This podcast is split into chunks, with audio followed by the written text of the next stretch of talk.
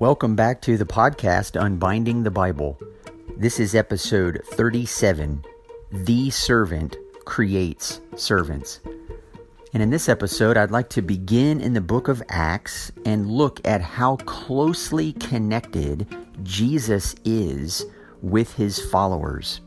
And we're going to start by looking at the Apostle Paul and some of the things that happened to him, and then some of the stunning statements that are made about him, particularly as it relates to the same kinds of statements that were made and are being made about the servant of the Lord from the book of Isaiah. And then in the second part of the podcast, we'll look specifically of what that means for the church as a whole, what that means for those who are in Christ, what that means for followers of Jesus, and how the New Testament uses the very same language it already used to talk about Jesus to describe who the followers of Jesus are to become and ultimately what they are to do while on the earth. And so I think that this episode is going to be immensely encouraging for you. It may be surprising in some ways, things that you've not thought of before, but I think it's absolutely central to grasp these concepts in order to know who we are as Christians. So let's jump right into it.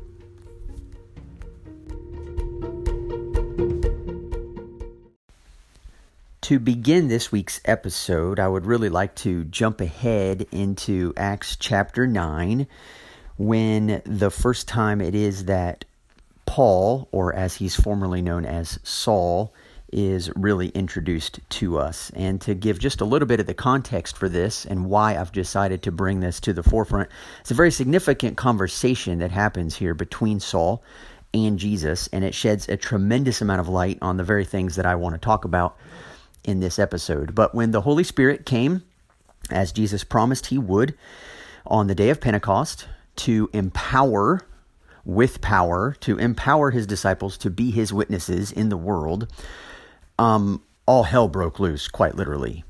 Um, the disciples were filled with the Holy Spirit and began proclaiming powerfully the forgiveness of sins in Jesus' name, and hundreds and thousands of people came to faith in Jesus Christ. And you would think that the book of Acts, when you're reading it, it is just like a highlight reel um, covering about 25 to 30 years of time, but reads like a very, very fast paced, moving story of just all of the tremendous things that are happening in and through the disciples in the church. Well, when you come to chapter 7, you have many of the Jews who get incredibly upset at the kinds of things that are being said, and they give an accusation to a, about a man named Stephen that he's speaking ill about their temple and about their law. To which Stephen responds, he's doing nothing of the sort, but is given the opportunity to present why he is looking at Jesus as superior to both the law and the temple, not in exchange of them, but in the proper fulfillment of these things. And the Jews want nothing of it. And so they actually pick up stones and they stone Stephen to death, who, interestingly enough, speaks out while he is being stoned Lord, do not hold this sin against them.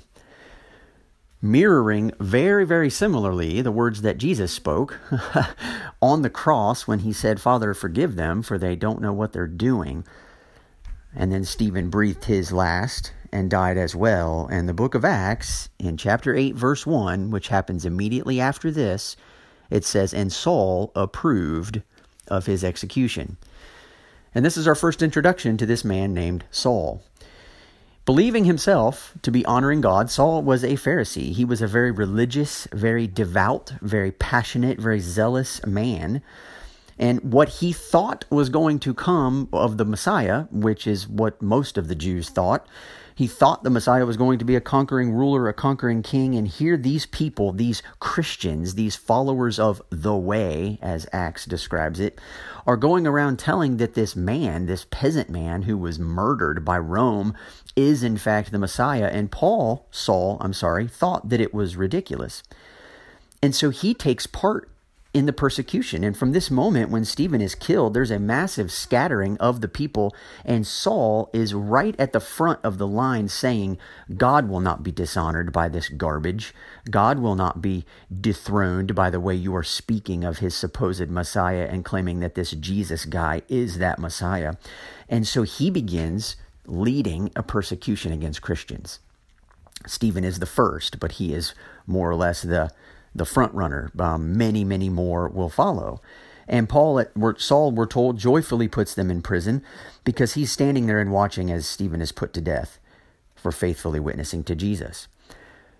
And so then Saul, um, in, in chapter 9 of the book of Acts, it says, Saul, still breathing threats and murder against the disciples of the Lord, went to the high priest and asked him for letters to the synagogues at Damascus so that if he found any belonging to the way, men or women, he might bring them bound to Jerusalem.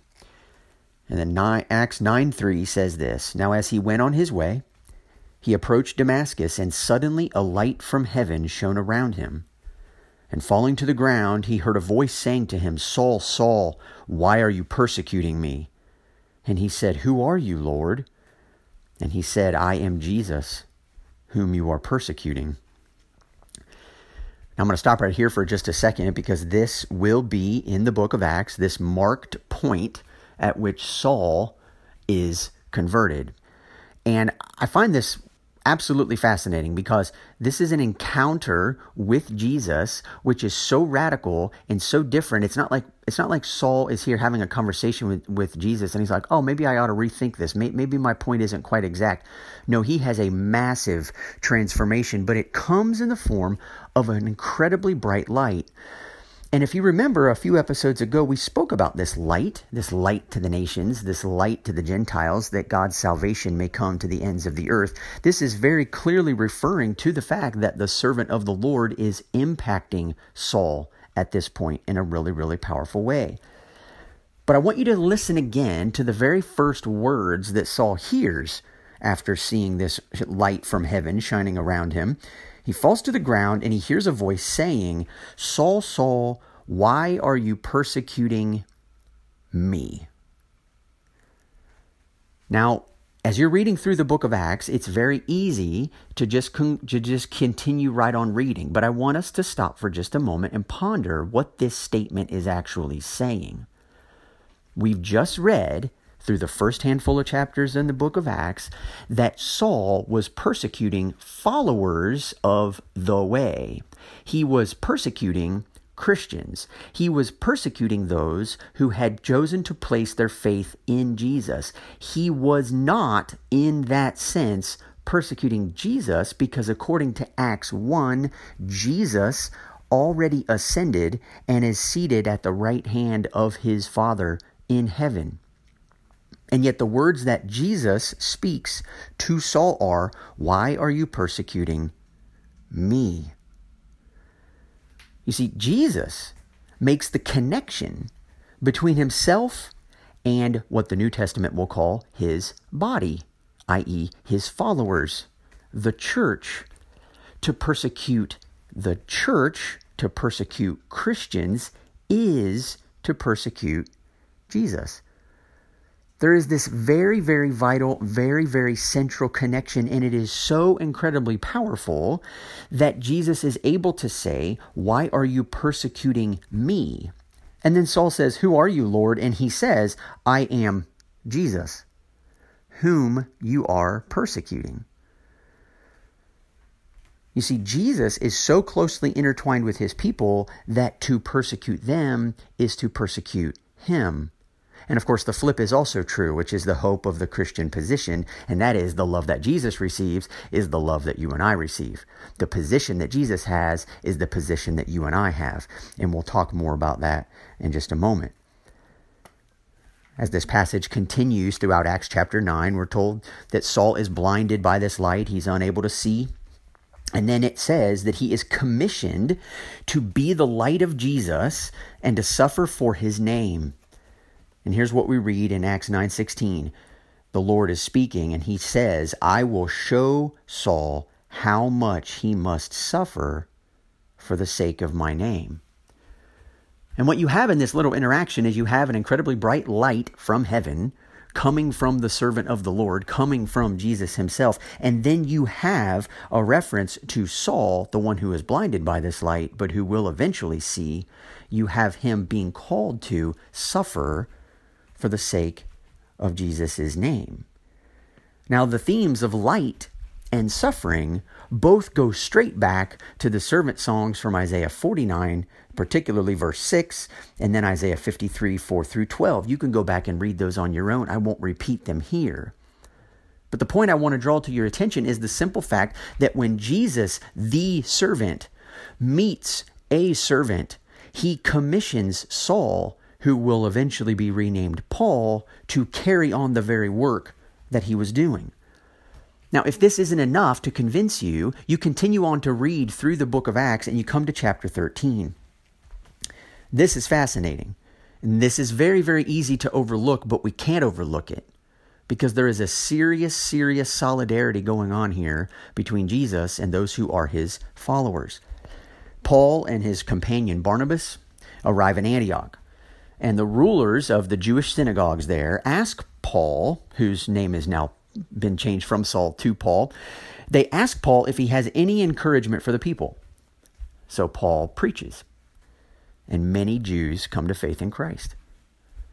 They beg Paul to return to them the next Sabbath and speak again about Jesus, and huge crowds gather to hear him. And in Acts 13:45 we read this. But when the Jews saw the crowds, they were filled with jealousy and began to contradict what was spoken by Paul, reviling him. And Paul and Barnabas spoke out boldly, saying, It was necessary that the word of God be spoken first to you. Since you thrust it aside and judge yourselves unworthy of eternal life, behold, we are turning to the Gentiles. For so the Lord has commanded us, saying, I have made you a light for the Gentiles that you may bring my salvation to the ends of the earth. Now, if you pick up your Bible and you go read Acts 13 45 through 47, you're going to find something really, really stunning. Because Paul's not just saying, Yeah, I was having this conversation with Jesus and he gave me this little commission. No, that's not the way the text is actually written because Paul is actually quoting from Isaiah 49, chapter 6. He is quoting a specific commandment and a specific promise given to the servant of the Lord about what his role will be when he comes. And we've looked at this, and we know that this is fulfilled in Jesus. And yet, what Paul says to the people in Antioch is, For so the Lord has commanded us, saying, I have made you a light for the Gentiles that you may bring my salvation to the ends of the earth. Do you see what is going on here? Paul, who is now in Christ, is able to claim promises that were once made specifically about the Messiah, specifically about the servant of the Lord, and recognize that now that he is attached to this servant of the Lord by faith, he takes up the same charge that the servant of the Lord once had. This passage from Isaiah 49 6 that Paul quotes is not about him. It was never about him. It was about the suffering servant of the Lord. And yet, that suffering servant, that light, met Paul when he was Saul and explained to him that the persecution that he was spearheading against the followers of Jesus was in fact persecution against Jesus himself. So Jesus attaches himself to his people, and now Paul is able to attach himself to Jesus. It is a both and back and forth, give and take, this way, that way, the solidarity, the unity, the power. All Christians become in Christ the very things that Christ was while on earth. This concept is what the New Testament assumes before any of the letters that we read there were ever written. This solidarity that shows itself most clearly in Paul, who was formerly Saul, and even through Stephen, who, while he is being put to death for faithfully proclaiming the truth of who God is and what he's come to do in Jesus Christ, was put to death, but in the same way, or you know, by people who opposed him the same way Jesus was, and yet he also prayed for the Father to forgive them in the same way Jesus did when he was being put to death all Christians become in Christ the very things Christ was while on earth. You see, as our representative head, we not only find our identity in Jesus, but we also discover who we are to become.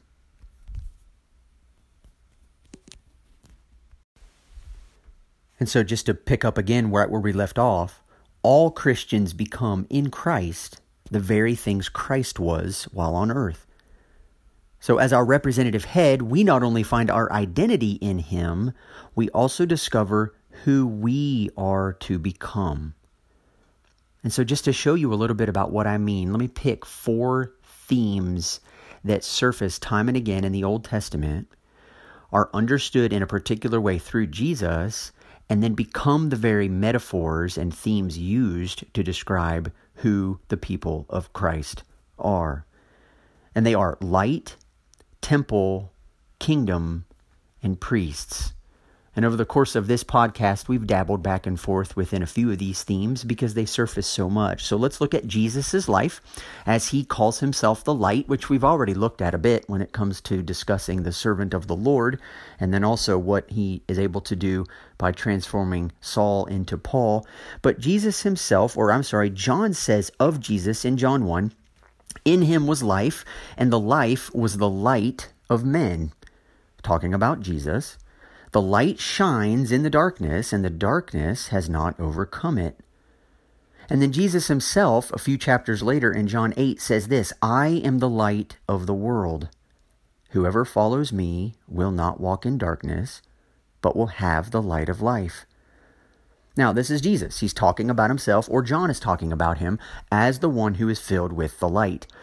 And yet, what the book of Acts does so masterfully in its opening chapters is Jesus is promising his disciples to wait for the promise of the Father, the coming of the Holy Spirit, who will give them power to be Jesus' witnesses in the world. And so it is through the Holy Spirit who is given to those who repent of their sins and trust in Jesus for salvation. They are forgiven of their sins and are gifted with the presence of the Holy Spirit to become free to live the way Jesus did.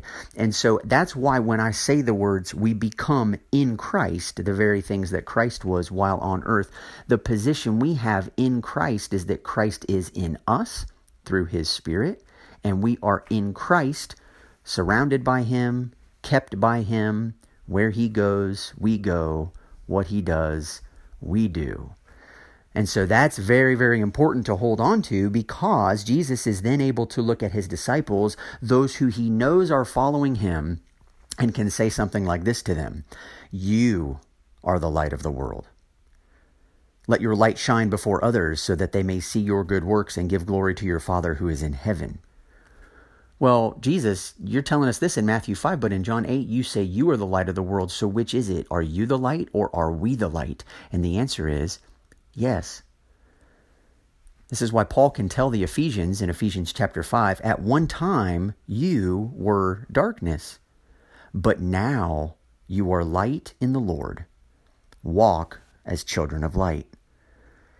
And so the light that Jesus once was for this earth, Paul is also able to adopt for himself and say that God has told us, I have made you a light for the nations to bring my salvation to the ends of the earth. Now, we could go on to a lot more with light, but we're just going to stop there with just a few examples. Let's look at temple.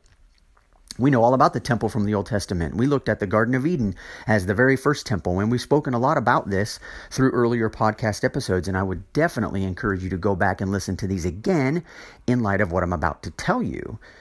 So, in the temple, again, John chapter 1, the Word became flesh and dwelt among us. This is what John is telling us about the Word who was in the beginning with God and who was God. And the word for dwelt is the word for tabernacle. So it, it's like Jesus came and set up a tabernacle among us. Right. He set up himself among us which is why in the very next chapter, when Jesus is in the temple and notices that there is a bunch of selling of, of animals to the poor people and exploiting people for their opportunity to come and worship the Lord, he thrashes the tables and drives the money changers out. And they ask him, What sign do you give us for proving that you're able to drive us out of the temple in this way? And he says to him, Destroy this temple, and in three days I'll raise it up. And they bicker with him about there's no way he's going to build this this building took so many years to build. There's no way he can build it. And John tells us but Jesus was speaking about the temple of his body. You see the temple is the place where the presence of God dwells. And here Jesus is as the presence of God Emmanuel God with us is saying I'm where the presence of God dwells wherever I am so Jesus, in the presence of God, is able to walk into the building that is supposedly housing the presence of God, but clearly isn't. And his presence drives out the money changers. It drives out the false worship. It drives out the idolatry. It drives out the injustice so that God's presence can dwell once again wherever Jesus' presence is. And in stunning fashion, Paul tells the Corinthian church in 1 Corinthians 3 Do you not know that you are God's temple and that God's Spirit dwells in you? Or to the Ephesians in chapter 2, verses 19 to 22 So then you are no longer strangers and aliens, but you are fellow citizens with the saints and members of the household of God, built on the foundation of the apostles and prophets, Christ Jesus himself being the cornerstone, in whom the whole structure being joined together grows into a holy temple in the Lord. In him also you are being built together into a dwelling place for God by the Spirit. The temple is the place where the presence of God dwells. Jesus claims to be the place where the presence of God dwells. And after he sends his Holy Spirit into the lives of his followers, Paul can go on to tell them that they are now the temple because the presence of God dwells within them. What about kingdom?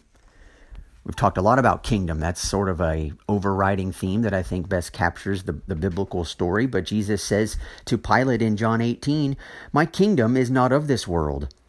If my kingdom were of this world, my servants would have been fighting that I might not be delivered over to the Jews. But my kingdom is not from the world. So Paul can tell the Colossians in chapter 1 verse 13 that he has delivered us from the domain of darkness and transferred us to the kingdom of his beloved son.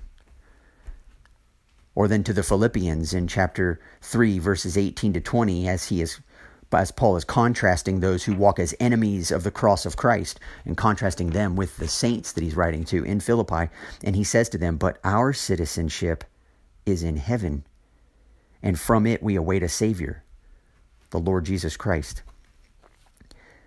And so finally, looking at priests, we talked about this in episode 27 priests in need of a priest, and knowing ultimately what God has called all humanity to be, what Jesus ultimately is. And in the book of Hebrews, we read this in chapter 4 Since then we have a great high priest who has passed through the heavens, Jesus, the Son of God.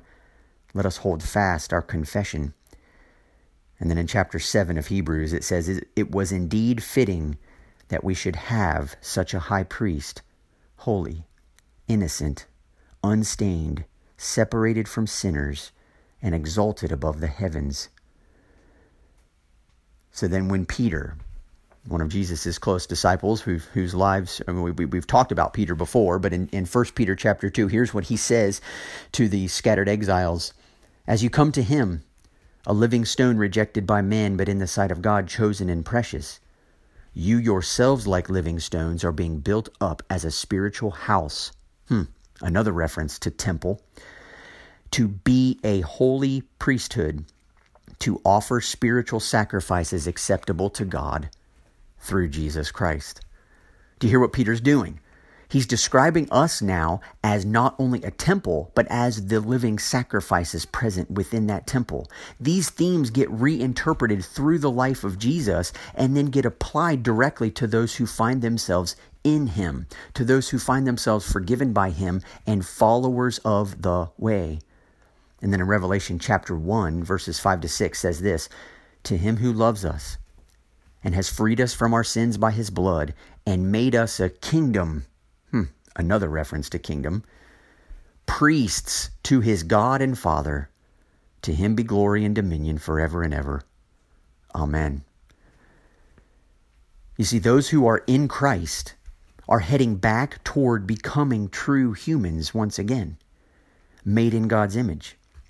In fact, the Christian life is spoken about throughout the New Testament time and time again as being conformed to the image of Christ or Christ being formed in you. Romans 8, Galatians 4. You see, all Christians become in Christ the very things Christ was while on earth. And this solidarity, this connection, this intimacy, this oneness is so central to understanding who we are and what we're called to do. Even the book of Acts opens in verse 1 with this statement in the first book, O Theophilus, I have dealt with all that Jesus began to do and teach.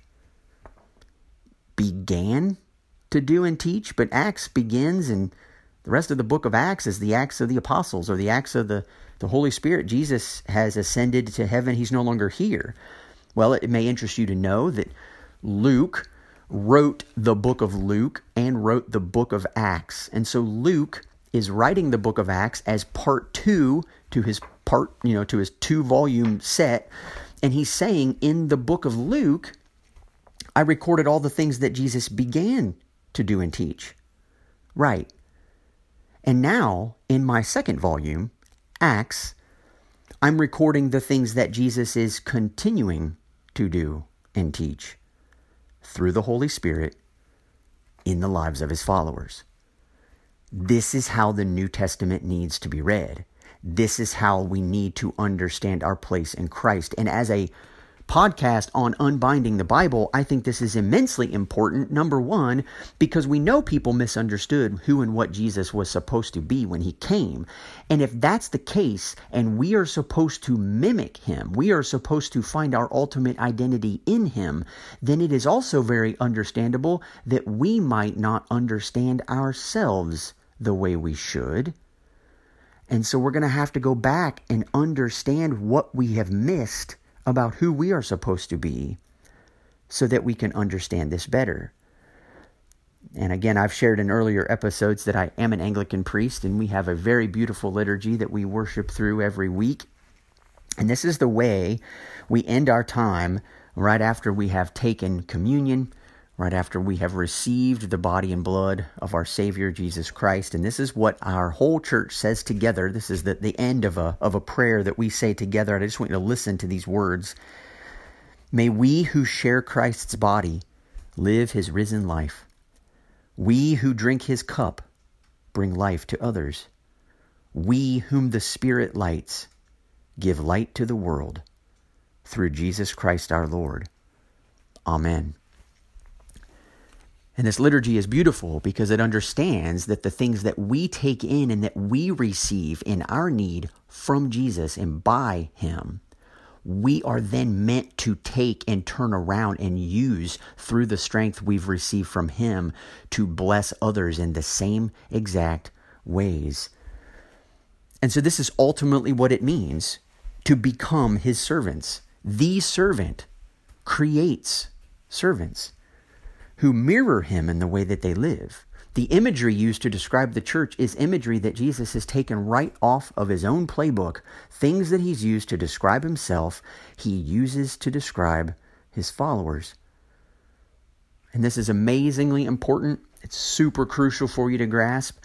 And the direction we're going to go from this point in the podcast is going to continue to embrace this solidarity, this unity, this oneness in ways that I think will open your eyes and open your hearts to the power and the strength of what it means truly to follow Jesus unto death if necessary.